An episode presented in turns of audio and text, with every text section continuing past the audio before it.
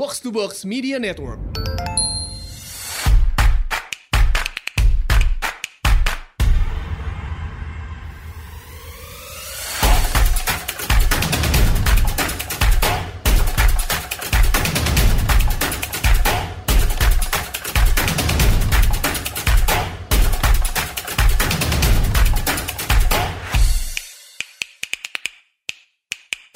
Selamat datang di edisi spesial Asumsi Bersuara. Uh, kenapa spesial? Karena hari ini kalau biasanya kan kita banyak bahas, banyak mencoba mengedukasi masyarakat tuh uh, untuk isu-isu politik, isu-isu ekonomi, isu-isu hukum gitu misalnya. Kali ini kita akan bahas isu pribadi nih sebenarnya, keuangan pribadi tepatnya gitu. Maka uh, udah bersama gue nih dari Bank Mandiri ada Dias Ariditya Putra Bener gak? Ya, Adritya Putra. Adritya Putra. Ya. Oke. Okay. Uh, dia sini adalah wealth specialist di Bank Mandiri gitu. Jadi bisa bisa coba. Nah, sebelumnya mungkin lu bisa kasih tahu kita dulu sebenarnya wealth specialist itu apa sih? What what do you do exactly? Nah, untuk wealth specialist hmm. sendiri di Bank Mandiri ini kita membantu teman-teman di lapangan ya untuk uh, melakukan penempatan dana uh, nasabah gitu. Jadi misalkan oke okay, tahun ini misalkan lagi uh, lagi tahunnya saham gitu. Hmm. Dan kita menganalisa ternyata memang tahunnya saham ya kita mengarahkan uh, dananya nasabah ini untuk ke saham ataupun ke obligasi. Gitu. Ini maksudnya lu mengarahkan siap siapa nih? Uh, ke teman-teman di sales di lapangan. Oh oke, okay. uh, jadi gitu. tim salesnya Bank Mandiri, ya. uh, lu arahkan untuk eh uh, bantu nasabah kita tahun ini uh, jualan uh, saham ya, atau ya. jualan uh, reksadana gitu kan. Ya, ya. Uh, sekarang nih kenapa hmm. jadi menarik nih? Kenapa kita um, bikin podcast hmm. ini bareng? Hmm. Um, banyak juga anak-anak muda gitu kan yang pendengar asumsi bersuara gitu pasti udah mulai sering um, kepikiran untuk uh, gue mau investasi gitu kan yeah. atau kayak um, banyak juga yang mulai follow-follow akun di sosmed gitu kan yeah, ya, tentang yeah, yeah. perencanaan keuangan lu tuh um, harus gimana sih untuk bisa um, bisa nyimpan uang bisa hmm. invest hmm. ke depannya gitu mungkin lu sebagai wealth specialist lu bisa coba bantu jelasin ke ke pendengar kita gitu apa aja sih yang harus dipertimbangin sebenarnya Oke, okay, uh, mungkin kalau misalkan baru ini ya, kalau misalkan baru kalau misalkan baru apa namanya? baru mulai masuk kerja gitu ya. Kemudian hmm. uh, ya lagi seneng-senengnya gitu kan masuk kerja, dapat gaji. Nah, gini kira-kira apa saja yang perlu dipertimbangkan yeah. untuk uh, mengalokasikan dananya gitu. Hmm. Nah mungkin uh, hal yang pertama yang yang yang sering banget dilupain sama uh, mungkin teman-teman yang baru masuk kerja itu biasanya untuk mempersiapkan masa depannya nanti, which hmm. is biasanya itu pada saat pensiun gitu. Jadi uh, biasanya mereka uh, menggunakan dananya pada masa saat gajian, kemudian lupa untuk mempersiapkan masa depannya. Hmm. Menurut gua hal hmm. yang paling penting itu untuk uh, menyisihkan sebagian uh, gaji kita hmm. untuk uh, apa namanya untuk digunakan di masa depan nanti, which is pas uh, saat pensiun itu hmm. gitu sih. Jadi mungkin dari sisi uh, apa namanya dari sisi alokasinya sendiri investasi itu macam-macam juga gitu ya. Uh, banyak variasinya juga dari sisi resikonya pun juga uh, beragam hmm. which is uh, mungkin lo juga pernah dengar ya high risk high gain juga hmm. gitu ya. Jadi semakin panjang high, risk, high return ya. Wow. Betul. Jadi uh, semakin panjang uh, time horizonnya itu bisa mungkin mengambil resiko yang lebih uh, tinggi juga. Hmm. Lebih seperti itu sih. Uh, kan sebenarnya investasi itu kan suatu term yang wah buat beberapa orang tuh kayak wah hmm. uh, sesuatu yang kesannya mewah kayak gitu ya. mewah atau apa hmm, gitu kan. Um, kalau kita lihat kayak misalnya orang tua orang tua kita gitu ya, hmm. nggak terlalu banyak kan pilihan investasinya dia either beli rumah, tanah gitu kan, properti atau uh, beli emas, beli perhiasan gitu yeah. kan, suatu investasi gitu kan. Yeah. Uh, atau taruh deposito aja gitu kan. Um, tapi sementara kalau sekarang tuh kan banyak nih um, opsi-opsi. Tadi aja gue datang ke sini gue lihat ada billboard hmm. investasi 18% gitu kan hmm. menggiurkan tuh. Yeah, yeah. Itu uh, apa uh, gimana caranya kita mau menentukan gitu ketika tadi misalnya kita udah decide oke okay, gue nggak bisa nih semua pendapatan gue buat beli boba gitu. hmm. gue udah decide uh, gue mau mau investasi gitu ya. Kema taruh di mana nih hmm. oke okay. uh, mungkin betul uh, mungkin kalau kita uh, nge-refer ke apa namanya mungkin kalau kita nge-reference ke orang hmm. tua kita mungkin masih konvensional banget ya mungkin hmm. mereka uh, berinvestasinya ke properti kemudian ke emas dan lain sebagainya gitu nah mungkin untuk yang sekarang ini memang produk investasi itu jauh lebih variatif gitu, hmm. itu yang pertama dan uh, menurut gue juga jauh lebih uh, affordable juga gitu jadi bisa dijangkau oleh uh, teman-teman yang mungkin baru masuk kerja juga gitu terutama uh, untuk produk reksadana itu sendiri gitu mungkin uh, gue jelasin sedikit ya tentang reksadana sendiri yeah, itu reksadana apa nih? Hmm. ini reksadana ini merupakan satu instrumen yang dibuat oleh teman-teman uh, di manajer investasi. Hmm. Manajer investasi ini uh, mengumpulkan dana masyarakat untuk kemudian dialokasikan uh, ke uh, produk-produk investasi gitu. Hmm. Jadi kalau misalkan reksadana saham, mereka akan mengelolanya ke uh, ke saham-saham tertentu gitu. Kalau misalkan obligasi, mereka akan mereka akan mengalokasikannya ke obligasi-obligasi tertentu gitu. Uh, dan mayoritas biasanya obligasi pemerintah gitu.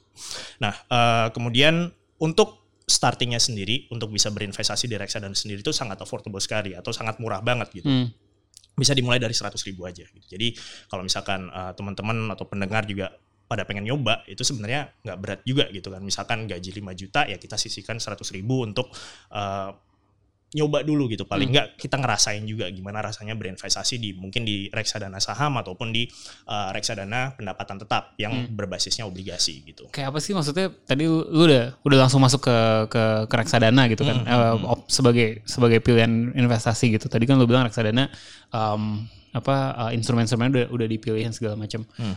Uh, kenapa reksadana gitu? di antara di antara banyak opsi-opsi yang yeah. lain lagi. Gitu. Hmm. Oke, okay. yang pertama uh, reksadana ini enaknya karena sudah ada kokinya gitu ya. Gue hmm. biasanya menggunakan analogi koki gitu ya. Hmm. Jadi uh, jadi sudah ada yang mengendarai si reksadananya ini. Jadi kita nggak perlu ribet-ribet lagi nih. Misalkan, oke, okay, gue mau berinvestasi di saham. Hmm. Tapi kalau misalkan berinvestasi langsung, uh, langsung ke saham, itu kan biasanya membutuhkan analisa yang ekstra ya biasanya ya. Oke, okay, misalkan gue suka sama perusahaan A, tapi bagaimana caranya gue bisa tahu perusahaan A ini sehat atau enggak? Hmm. Gitu. Harus baca laporan. Betul, harus baca laporan keuangannya, hmm. harus tahu uh, top to bottomnya lah perusahaannya hmm. kira-kira seperti apa, benar sehat atau tidak gitu. Sedangkan kalau di reksadana ini kita terekspos tidak hanya ke satu perusahaan saja. Hmm. Jadi di dalam uh, di dalam satu produk reksadana itu sahamnya banyak banget. Hmm. Dan uh, manajer investasi itu memang kerjanya itu seperti itu. Mereka yang melakukan analisa perusahaannya, mereka yang melihat laporan keuangannya. Jadi mereka yang lebih tahu uh, perusahaannya itu sehat atau tidak. Hmm. Karena itu memang pekerjaannya mereka. Jadi hidup kita dimudahkan lah dengan hmm. adanya reksadana ini gitu kurang nah, lebihnya seperti itu. Menurut lu kalau kalau tadi ya misalnya hmm. fresh, fresh graduate gitu kan baru ya. baru lulus uh, mungkin baru baru mulai punya pendapatan misalnya taruhlah ya tadi lu sebut lim, angka 5 juta gitu. Hmm. Seharusnya porsi yang di diinvestasikan tuh seberapa banyak sih? Mungkin kayak bisa bisa mulai bahas ke arah situ gitu. Ya, ya, boleh, boleh. Uh, secara teori ya, kalau secara teori seharusnya uh, 10 minimal 10 persen. Hmm. Minimal 10 persen biasanya gue selalu bilang kayak 60 persen ya mungkin bisa buat kehidupan sehari-hari. Hmm.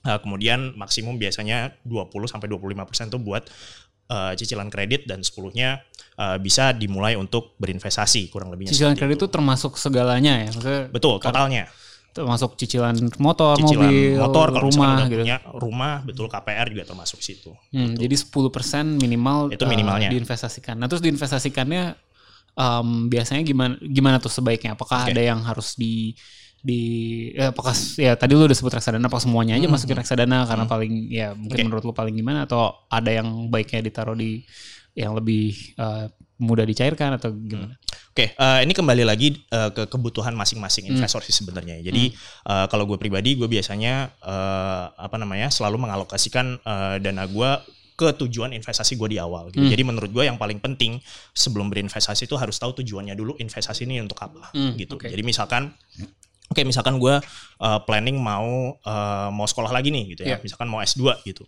Mau S2 itu gue udah tahu tujuannya untuk apa. Misalkan oke okay, gue mau S2 tiga tahun lagi gitu. Yeah. Uh, yang kedua menurut gue yang paling penting itu time horizonnya gitu hmm. ya. Jadi jangka waktunya ini juga akan menentukan uh, batas toleransi gue terhadap resiko dari produk itu sendiri. Hmm. Jadi setelah tahu uh, time horizon atau uh, jangka waktunya itu akan uh, tahu dari sisi uh, toleransi resiko kita gitu. Jadi semakin panjang time horizonnya atau semakin panjang jangka waktunya ini biasanya uh, kita bisa lebih agresif dari sisi pemilihan produknya gitu. Bentar, jadi misalnya misal panjang tadi contohnya um, pensiun gitu kan. Oh, hmm, masih hmm. 30-an tahun lagi. Ya. Berarti kalau emang tujuan lo hanya itu, hmm lu taruh di di instrumen-instrumen yang lebih beresiko gitu. Nah, uh, betul. Uh, salah satunya mungkin ke reksadana saham ya. Memang hmm. saham ini uh, resikonya paling tinggi, tetapi secara jangka panjang gitu ya. Kalau kita tarik uh, data sampai dengan lima tahun, itu keuntungannya pun juga uh, lebih tinggi biasanya dibandingkan dengan uh, deposito maupun juga obligasi. Nah, ini mungkin uh, gue share sedikit ya kenapa hmm. bisa seperti itu gitu. Nah, ini biasanya kalau saham itu kan didukung sama pertumbuhan perekonomian suatu negara gitu. Di mana uh, pertumbuhan suatu negara ini juga didukung oleh si perusahaan-perusahaan yang uh, sudah TBK ini gitu. Yang diinginkan oleh pemerintah adalah ya tentunya pertumbuhannya meningkat dong, pertumbuhan ekonominya meningkat gitu kan. Sedangkan pertum uh, pertumbuhan ekonomi yang meningkat ini didukung oleh perusahaan-perusahaan itu tadi. Hmm. Nah, kalau misalkan perusahaan itu tadi uh, net income atau labanya ini menguat, hmm. biasanya secara jangka panjang sahamnya pun juga ikut menguat biasanya seperti itu. Jadi biasanya Dari fundamentalnya nih. By fundamentalnya betul. Hmm. Jadi biasanya kalau misalkan jangka waktunya lebih panjang, itu gue biasanya lebih uh, apa namanya lebih nyaman untuk bisa mensuggest ke reksadana saham sendiri hmm. gitu. Oh ya mungkin ada satu hal lagi sih sebenarnya yang uh, mungkin tadi lupa gue mention juga ya terkait dengan uh, apa namanya managing resiko itu salah satunya uh, melalui diversifikasi hmm. sebenarnya. Hmm. Jadi nah kenapa diversifikasi ini uh, hal yang penting banget mungkin lo pernah denger juga ya don't put your egg in one basket gitu kan. Hmm. Karena kalau misalkan kita naruh semua telur kita di satu basket, basketnya jatuh, semua telurnya Ilang pecah semua, gitu iya. kan. Nah, ini sebenarnya uh, kenapa diversifikasi itu penting. Jadi kalau misalkan kita memang pengen nyoba ke saham tetapi masih agak deg-degan, menurut gua ya jangan semuanya masukin ke saham, tapi hmm. masuk juga ke reksadana pasar uang. Hmm. Ini untuk memanage uh, resiko juga sebenarnya. Jadi pada saat uh, reksadana sahamnya lagi turun, paling enggak kita masih ada cash di reksadana pasar uangnya itu. Jadi bisa mengimbangi uh, loss dari reksadana saham tersebut. Eh sekalian gue mau nanya, kalau kalau deposito gimana? Maksudnya deposito mm. ya returnnya lima persen gitu yeah, yeah, gede. Yeah. Tapi kan dia bukankah dia justru yang paling aman ya, yang nggak bakal betul kenapa ya? Betul. Nah, deposito ini aman karena di uh, dijamin oleh uh, oleh LPS juga yeah. lembaga uh, lembaga penjaminan. Nah itu kalau reksadana enggak ya? Nah kalau reksadana segala bentuk uh, segala yeah. bentuk instrumen investasi itu tidak oh, gitu. Iya, iya, Jadi iya memang berbeda sih. Hmm. Kalau misalkan kita sangat konservatif sekali, hmm. ya taruh di deposito aja nggak apa-apa. Hmm. Gitu. Tapi kalau misalkan uh, ingin mendapatkan return yang mungkin slightly higher gitu ya, mungkin sedikit lebih tinggi, itu bisa ke reksadana pasar uang. Gitu. Hmm. Sebenarnya sih isinya sama-sama aja, deposito-deposito juga gitu. Hmm. Tetapi uh, ini karena dananya lebih besar, sehingga mereka bisa Uh, penempatannya pun juga bisa ke banyak bank gitu kan hmm. dari manajer investasinya gitu. Hmm, okay, okay. seperti itu sih. Ah, nah tadi kan um, ketika kita bicara resiko nih ya, hmm. ba, um, sekarang tuh kan juga banyak banget um, apa ya banyak banget tawaran-tawaran investasi yang menggiurkan banget tadi gitu yeah. kan, yang hmm. ada yang kayak hmm. bahkan mungkin lebih tinggi dari reksadana saham yang dijanjikannya gitu kan, yeah, kayak yeah, yeah. berapa 20 persen, 25 persen per hmm. tahun gitu, yeah. dan banyak juga yang yang ter tertarik, tergiur, tapi terus ternyata itu bodong gitu kan, ya. ternyata yeah. perusahaannya kabur -hmm. atau ternyata nggak bisa bayar. Yeah segala macam gitu. Uh, itu itu gimana ya? Maksudnya tadi kan lu bilang kalau jangka panjang lu boleh ambil resiko yeah. lebih lebih tinggi gitu. Yeah, yeah, betul. Apakah berarti kalau kalau tujuan investasi lu jangka panjang maka lu bo um, boleh juga tuh ngambil opsi-opsi yang okay. non konvensional hmm. kayak hmm. gitu. Oke, okay, mungkin uh, rule nomor satu ya menurut gue itu harus melihat dari sisi uh, kredibilitas uh, perusahaan investasi itu sendiri hmm, hmm. gitu. dan salah satu caranya itu bisa dilihat dari uh, listnya OJK Dia, hmm, jadi hmm. perusahaan-perusahaan investasi ini harus uh, terdaftar di OJK itu sendiri hmm. gitu. bahkan sekarang banyak juga fintech yang sudah terdaftar juga sama OJK gitu hmm. jadi itu bisa dilakukan uh, online lewat web, uh, web, lewat websitenya OJK dan itu juga apa namanya mereka sudah uh, menyediakan datanya gitu dan itu sangat mudah sekali untuk diakses itu yang pertama hmm. kemudian yang kedua kalau dari sisi uh, produknya itu sendiri, nah ini yang biasanya suka diiming-imingin biasanya. Uh, jadi mereka biasanya uh, mengiming-imingkan fixed return atau hmm. uh, menjanjikan uh, imbal hasil yang tetap gitu. Jadi misalkan setahun dijanjikan 12% gitu misalkan hmm. atau misalkan 15% gitu. Tetapi pada saat ditanyakan penempatan investasinya di mana nih? Pas mereka jawab uh, penempatan investasinya ternyata di saham gitu. Hmm. Sedangkan saham sendiri ini kan volatilitasnya cukup tinggi yeah. gitu. Iya. Bahkan di tahun 2019 kemarin IHSG uh, eh, untuk uh, indeks sahamnya Indonesia sendiri itu meningkatnya hanya 1,7 persen gitu. Hmm. Nah, gimana mereka bisa mendapatkan dana untuk mengcover return yang sudah mereka janjikan gitu. Hmm. Itu sebenarnya pertanyaannya sih. Kalau yang kedua tadi kan lu bilang dari sisi uh, produknya ya. Iya, produknya hmm. kayak uh, dia menjanjikan return 15%, 15% yeah, per, yeah, yeah. terus di, itu kita harus nanya gitu um, taruh duitnya di mana? Gimana cara kita bisa tahu nih? Ini okay. dan dan taruh duit di mana yang aman? Hmm. Misalnya misalnya apakah berarti yang uh, menjanjikan return belasan persen tuh udah pasti bahaya gitu? Oke. Okay. Enggak kan? Enggak, enggak, sem uh, tidak semata-mata seperti itu. Hmm. Uh, biasanya kalau gue sih mengacu ke uh, satu suku bunga acuannya Bank Indonesia, hmm. itu yang pertama. Uh, kemudian yang kedua adalah dari uh, deposito bunga bank biasanya hmm. hmm. gitu. Jadi biasanya kalau dari Bank Indonesia kan misalkan nih sekarang kan suku bunganya ada di lima persen ya. Hmm. Terus kalau misalkan gue perhatiin uh, bunga bank deposito di perbankan itu sekitar 5 sampai dengan 6 persenan hmm, gitu. Hmm. Nah kemudian misalkan ada yang nawarin tiba-tiba nawarin satu tahun 12 persen gitu. Yeah.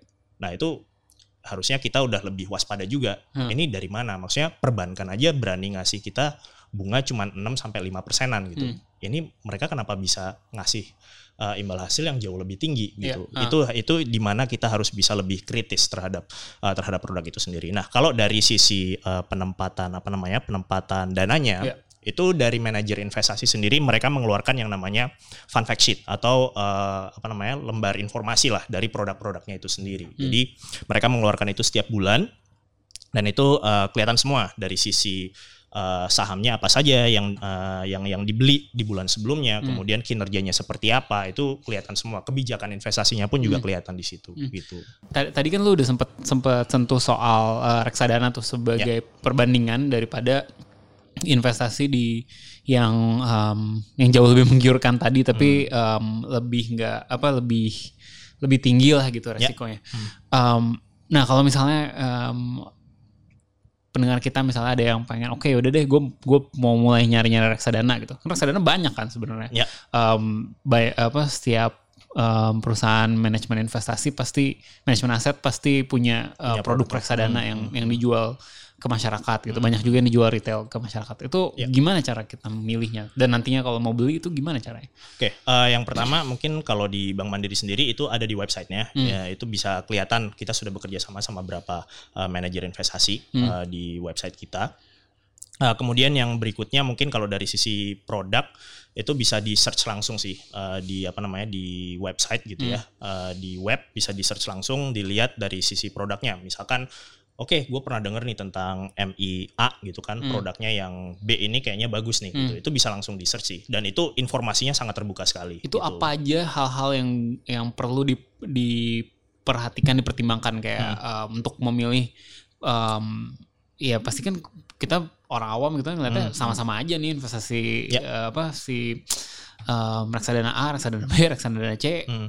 gue harus pilih A nggak B nggak C itu dari dari apa aja hal-hal yang oh uh, yang harus dipertimbangkan gitu. Hmm. Ininya gimana ini gimana. Oke, okay. mungkin yang pertama kalau misalkan milih dari sisi MI-nya mungkin tadi yang udah gue sampaikan ya uh, dari manajer investasinya apakah sudah terdaftar di OJK itu hmm. yang pertama. Kemudian kalau dari sisi produknya sendiri, nah uh, kita bisa menilai bagus atau tidaknya suatu produk itu uh, kita harus bisa membandingkan dengan uh, indeksnya itu sendiri hmm. gitu. Jadi misalkan kalau kita mau membeli uh, reksadana saham gitu. Yeah. Uh, misalkan tahun lalu minus gitu reksadana sahamnya atau misalkan uh, naiknya nggak terlalu gede gitu. Nah itu kita harus performanya si reksadana itu sendiri. Betul, performa performanya uh. dari reksadana itu sendiri. Nah kita harus bisa membandingin sama indeks harga saham uh, Indonesia-nya juga. IHSG ya. IHSG-nya juga ah, okay. gitu. Kalau misalkan kita lihat oh IHSG-nya uh, naiknya 1,7 persen nih tahun lalu. Terus misalkan reksadana sahamnya naiknya cuma satu persen atau bahkan minus tapi minusnya cuma 0,09 persen. Hmm. Nah itu menurut gua kalau deviasinya atau uh, perbedaannya terhadap indeks ini tidak terlalu lebar, itu menurut gua masih cukup sehat reksadananya hmm. gitu. Uh, apa apakah uh, past performance tuh indicative of okay. future ini ya? Uh, gue apakah itu itu aja gitu ya? Yeah. oh dia uh, sebelumnya lima tahun berturut-turut selalu lebih tinggi dari HSG betul betul. Maka gue ini udah pasti yang benar gitu. iya iya. Nggak tidak semata-mata seperti itu. Uh. jadi uh, past performance itu uh, benar-benar hanya kita menilai apakah si koki reksadananya ini uh, jago apa enggak sih? Hmm. uh, apa namanya mem membuat ramuannya hmm. gitu.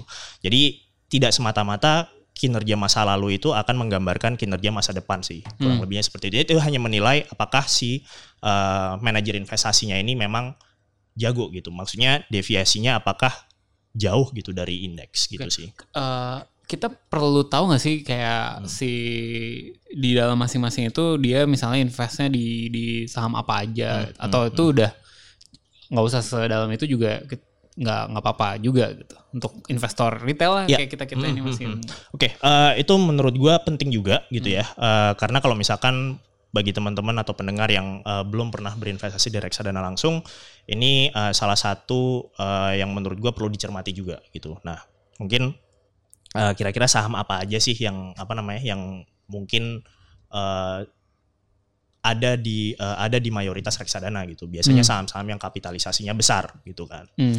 Jadi kalau misalkan uh, biasanya kalau di fun fact sheet-nya ya, di fun fact sheet reksadana atau di lembar informasinya reksadana itu itu kelihatan tuh biasanya minimal 5 lah, 5 uh, yang teratas ya. Betul, top 5-nya itu ada apa saja gitu hmm. sih. Kalau misalkan di top 5-nya itu ada perusahaan-perusahaan yang ternama dan besar, hmm. itu bisa dibilang ya harusnya sih cukup wajar eh, ininya reksadananya gitu. Selain reksadana deh, selain reksadana lu tadi udah sempat nyebut juga bisa aja main saham sendiri, ya. ada juga deposito dan ada juga opsi-opsi yang konvensional kan yang ya. yang seperti orang tua kita gitu kan, hmm. invest di properti, invest di uh, emas segala macam. Ya. Um, menurut lu gimana caranya kita membalancekan gitu? Apakah sebaiknya semua uh, maksudnya apakah um, dan kan tadi lu juga udah bilang soal tujuan gitu kan. Ada hmm. nggak hmm. sih kalau misal tujuan lu ini maka lu better di emas atau yes.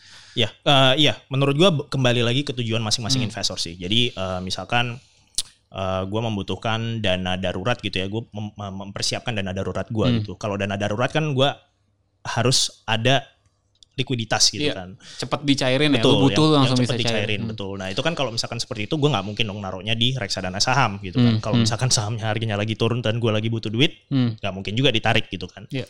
Jadi mungkin kalau misalkan seperti itu ya harus pinter-pinter dialokasi aja. Jadi misalkan tujuannya untuk jangka pendek gitu ya. Misalkan oke okay, gue butuh untuk dana darurat gitu. Hmm. Dana darurat ya udah jangan ditaruh di reksadana saham, tapi taruhnya kalau nggak di deposito uh, di reksadana pasar uang gitu. Hmm. Pasar uang ini juga sebenarnya isinya deposito-deposito juga tetapi dari sisi likuiditasnya jauh lebih tinggi. Jadi hmm. gue bisa cairin kapan aja gitu. Kemudian misalkan gue punya tujuan lagi untuk mempersiapkan masa tua gue hmm. gitu ya.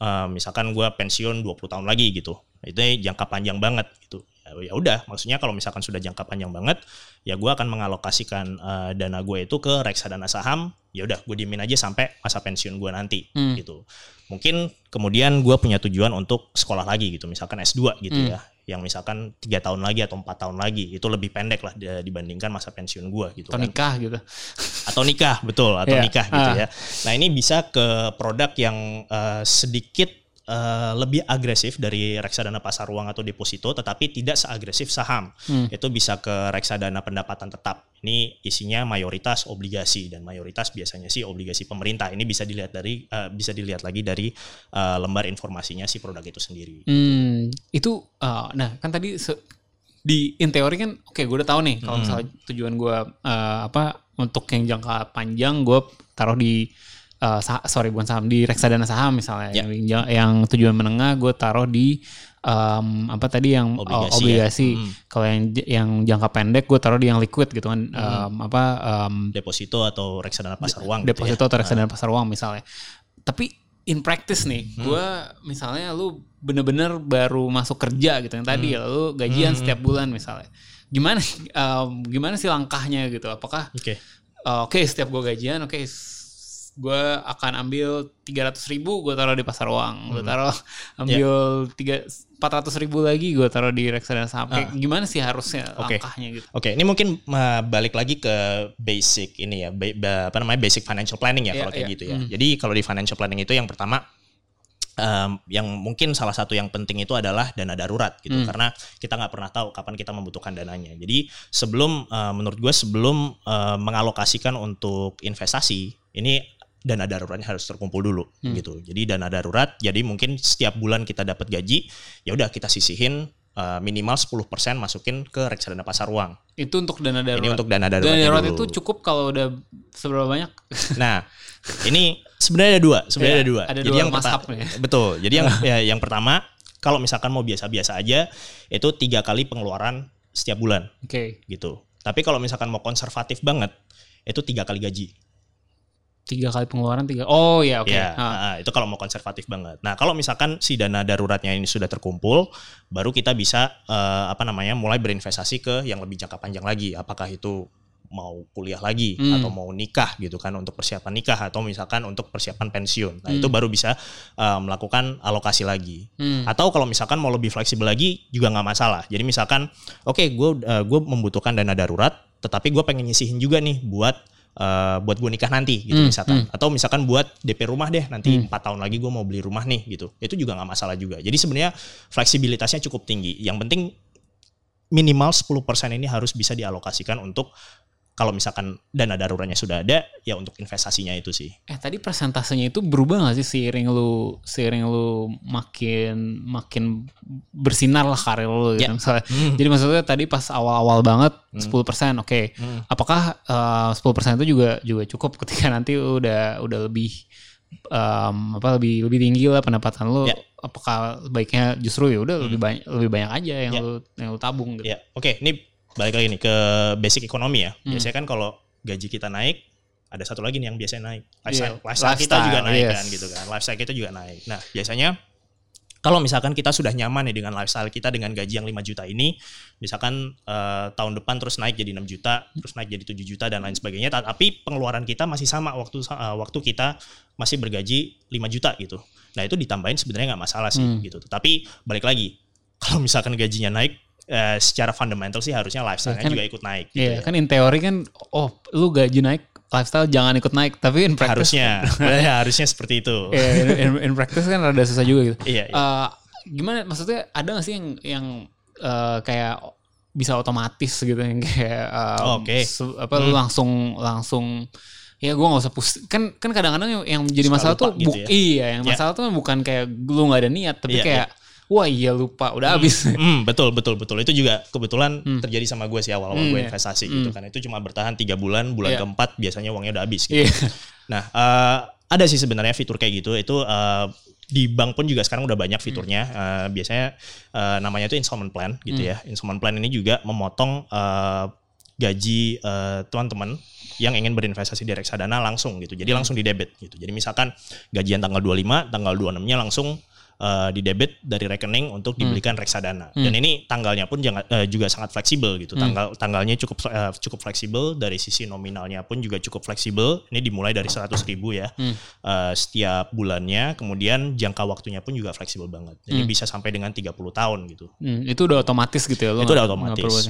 Nah, yes, uh, kalau dari tadi kan kita banyak bahas soal ya pendapatan lu udah fix gitu kan segala yeah. macam orang-orang yang bekerja uh, dengan pendapatan yang tetap gitu kan. Tapi banyak juga um, temen-temen banyak juga pendengar-pendengar kita misalnya yang um, bukan bukan tipe pekerja kayak gitu ada yang ya. misalnya pengusaha hmm. atau misalnya ya pengusaha kecil atau misalnya pengusaha besar juga mungkin ya. atau kayak freelancer hmm, gitu hmm, di hmm. gig economy itu kan hmm. pasti beda tuh cara cara mengatur keuangannya Betul. karena kan uh, bulan ini dapat 30 juta bulan yeah. depan belum dua bulan lagi belum tentu ada yeah, kayak, yeah, gimana yeah. itu gimana gimana harusnya perencanaan okay. keuangannya oke okay. nah itu itu mungkin akan akan lebih tricky ya menurut gue ya hmm. karena uh, mereka juga menurut gue dana dana daruratnya ini juga harus lebih uh, harus lebih besar karena hmm. ya freelance kan nggak pernah tahu ya kapan dapat uh, kapan dapat jobnya kapan yeah. enggak gitu jadi menurut gue kalau misalkan begitu dapat job terus misalkan dapat deal 50 juta kah atau 40 juta hmm. uh, itu sebisa mungkin dialokasikan untuk ke uh, reksadana pasar uangnya dulu sih hmm. gitu. Jadi ini untuk mempersiapkan ketidakpastian di bulan depannya gitu. Hmm. Nanti kalau misalkan sudah apa namanya sudah sudah ada kepastian dari sisi jobnya nih misalkan oke okay, gue udah dapet job nih buat bulan depan gitu ya hmm. itu mungkin bisa dipindahkan gitu jadi uh, apa namanya da, dana darurat yang tadinya buat jaga-jaga di bulan depannya ini uh, mungkin tidak dapat job tapi ternyata dapat job itu bisa dialokasikan untuk tujuan investasinya di awal gitu misalkan hmm. untuk sekolah lagi kah atau misalkan untuk uh, persiapan nikah dan lain sebagainya gitu hmm. sih. Uh. Oke, okay. eh yes, uh, yeah. ini gue mau mau nanya lu secara pribadi nih karena kan hmm. lu sebagai banker gitu lu tahu lebih dari kita semua bagaimana uh, merencanakan keuangan yeah. how the system works. Um, skin in the game nih. lu sendiri kayak gimana? Gue pengen tahu nih. Lu lu sendiri uh, me merencanakan keuangan lu seperti hmm. apa? Maksud gue ketika misalnya lu gajian gitu, hmm. lu taruh ke mana aja nih pos-posnya pos-posnya okay. seperti apa tuh? Hmm. Uh, eh, gue kalau begitu gajian, gue kebetulan gue menggunakan installment plan-nya itu hmm. uh, fitur installment plan di uh, bank gue gitu ya. Jadi gue hmm. setiap uh, gajian di tanggal 25 gue biasa langsung di debit itu kalau nggak salah sekitar 12 persenan sih dari gaji gue hmm. gitu. Dan itu itu uh, gue lakukan untuk mempersiapkan masa tua gue nanti. Jadi hmm. itu bener-bener ya udah gue diemin aja gitu. Ini uh, reksadana apa? Saham. Saham. Itu masuknya okay. ke reksadana. Karena saham. buat jangka panjang. Untuk jangka tadi. panjang yeah. betul. Nah, jadi itu udah. Jadi hmm. maksudnya setiap bulan dipotong, ya udah itu gue diemin aja. Ah. Itu bener-bener untuk persiapan masa depan nanti. Nah, hmm. Nah biasanya uh, ya gue suka tergiur juga sih sebenarnya kayak oh ada apa namanya ada investasi yang uh, yang yang yang returnnya tinggi gitu ya. hmm. ya. Tetapi gue lebih waspada biasanya seperti itu. Nah, hmm. Nah gue cari tempat lain dari main saham sendiri biasanya gue. Oh, lu gitu. main saham sendiri juga. Iya, itu jadi, itu lu ada ada lu sisihkan setiap bulan berapa untuk main saham Untuk beli saham sendiri. Jadi gue ada sweetenernya sih. Jadi hmm. untuk reksadana ini gue minta bantuannya manajer investasi yeah. untuk mengelola portfolionya. Yeah, yeah. Tapi untuk yang gue main iseng-iseng bisa dapet uh, iseng-iseng berhadiah. Iseng-iseng berhadiahnya uh. ya gue main saham sendiri sih. Itu itu gitu. berapa persen tuh? Itu Tadi kan 12 12 hmm. per, ya ini kan biar biar sebagai gambaran kan. Ya, ya, ya, ya. Seorang banker tuh gimana biar hmm, lu bisa ikutin gitu. Ya, 12% ya. untuk uh, taruh di reksadana uh, uh, 12% saham. taruh di reksadana uh. itu biasanya sekitar 3 sampai 5 persenan itu gua taruh di saham, tetapi uh. biasanya alokasi yang cukup banyak ke investasinya itu kalau udah masa bonusan biasanya. Oh, Oke, okay. nah, begitu. Oh iya, ini bonus ya, beda lagi kan. Nah, bonus nah, beda ya. lagi. Okay. Nah, ini biasanya kalau pas bonusan itu gua ngereflek ke diri gue sendiri lagi. Gua hmm. mau ngapain nih tahun ini hmm. gitu kan. Kalau misalkan gua nggak ada planning mau ngapa-ngapain, gua nggak ada planning mau traveling, ya udah itu sebagian besar akan gua taruh di uh, saham biasanya. Dan langsung main saham tuh. Langsung di langsung di saham biasanya oh, seperti itu. Oke oke. Eh, hmm. Gue jadi ini juga kan um, dulu gue pernah ini sih kayak gue menyisihkan berapa ya misalnya lima persen atau hmm. atau kurang dari uang gue untuk kayak gue uh, kayak ini kalau misalnya kalau misalnya berhasil oke okay. kalau misalnya hilang juga nggak apa-apa gitu jadi yeah. kayak gue bisa taruh di hal-hal yang sangat beresiko gitu kan hmm. either saham-saham gorengan hmm. atau atau yang kayak tadi-tadi itu menurut lu nggak apa-apa juga nggak kayak kayak gitu jadi kan kadang-kadang kita ada adrenalin juga betul, pengen betul, pengen, betul. pengen hmm. uh, ya, ya bukan judi sih tapi kayak seru juga kan kalau misalnya tiba-tiba lu taruh di satu tempat gitu ya. untungnya banyak gitu betul uh, menurut gue nggak apa-apa juga tetapi hmm. yang hal yang paling penting menurut gue adalah uh, lo harus tahu sisi resikonya sih. Mm hmm. Balik lagi high risk high gain mm. gitu kan. Jadi kalau misalkan ada suatu saham atau bahkan suatu investasi apa pun yang mm. uh, yang bisa menghasilkan imbal hasil yang tinggi itu biasanya resikonya pun juga tinggi. Jadi menurut gua itu yang paling uh, paling penting untuk di acknowledge sih, untuk uh, untuk harus diketahui sih gitu. Jadi mm. ya high risk high gain sih gitu. Oke, okay. eh yes, mm. um, ini kita udah setengah jam lebih nih. Hmm. Uh, ada nggak nih hal-hal yang yang tentang tentang investasi um, personal gitu, maksudnya untuk tentang keuangan personal atau tentang pilihan investasi yang penting buat pendengar kita tahu, tapi dari tadi kita belum sempat bahas. Oke, okay, uh, oke okay, mungkin mungkin gue bisa sedikit ngerangkum kali ya dari apa yang sudah kita diskusikan dari uh, awal. Jadi uh, untuk uh, investasi sekarang sudah beda banget gitu hmm. ya. Uh, udah beda banget dari uh, waktu zaman orang tua kita dulu. Mungkin dulu banyak ke properti, ke emas, sekarang uh, sekarang udah banyak reksadana gitu ya melaluinya. Hmm. Uh, dan ini merupakan instrumen investasi yang sangat affordable sekali atau murah. Dan uh, mungkin sedikit ngediskus uh, terkait dengan reksadana itu terbagi menjadi empat. Jadi tadi udah gue uh, udah gue sampaikan juga ada reksadana pasar uang, uh, reksadana pendapatan tetap, uh, reksadana campuran dan reksadana saham gitu. Jadi ini juga uh, tergantung yang bagus yang mana kembali lagi ke tujuan hmm, masing-masing hmm, investor kurang lebih seperti itu sih. Oke okay, oke. Okay. Thank you banget untuk uh, Bang Mandiri yang udah thank you, thank you. Thank you ya uh, yang udah mensponsori episode ini dan gak cuma mensponsori sih yang lebih penting adalah um, bantu menge mengedukasi pendengar-pendengar asumsi bersuara thank supaya you, bisa tahu gimana caranya melakukan perencanaan keuangan yang baik, yeah. gimana melakukan uh, investasi biar nggak aneh-aneh. Jadi gue nggak mau denger ada kisah kejadian pendengar asumsi bersuara uh, termakan investasi bodong gitu, kehilangan semua uangnya. Nggak akan ada, nggak akan terjadi ya setelah episode amin, ini amin. harusnya. Semoga nggak ya. Semoga lagi-lagi uh, yes, thank you banget udah datang ke sini. Terima kasih. Uh, terima kasih. Jangan lupa uh, kita ketemu lagi hari Selasa depan. Jangan lupa follow Asumsiko, follow Box to Box ID, follow lo ada akun yang mau dipromosiin? Follow Bank Mandiri. Follow Bank Mandiri. Oke. okay. Bang Mandiri aja nih follow. Oke, okay. thank you banget. Sampai jumpa lagi di Asumsi Bersuara berikutnya. Ciao.